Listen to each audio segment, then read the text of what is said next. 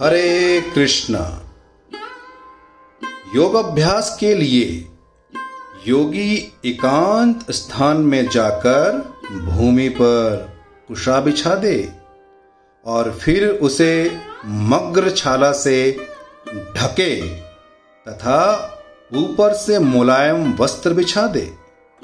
आसन ना तो बहुत ऊँचा हो, ना बहुत नीचा। ये पवित्र स्थान में स्थित हो।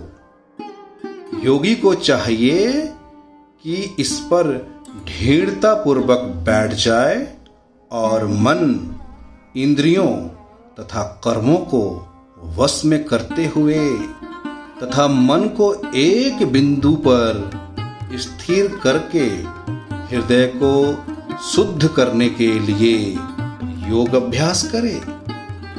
तथा सदैव परमेश्वर के पथ पे चले, तभी मानव जीवन का कल्याण हो पाएगा।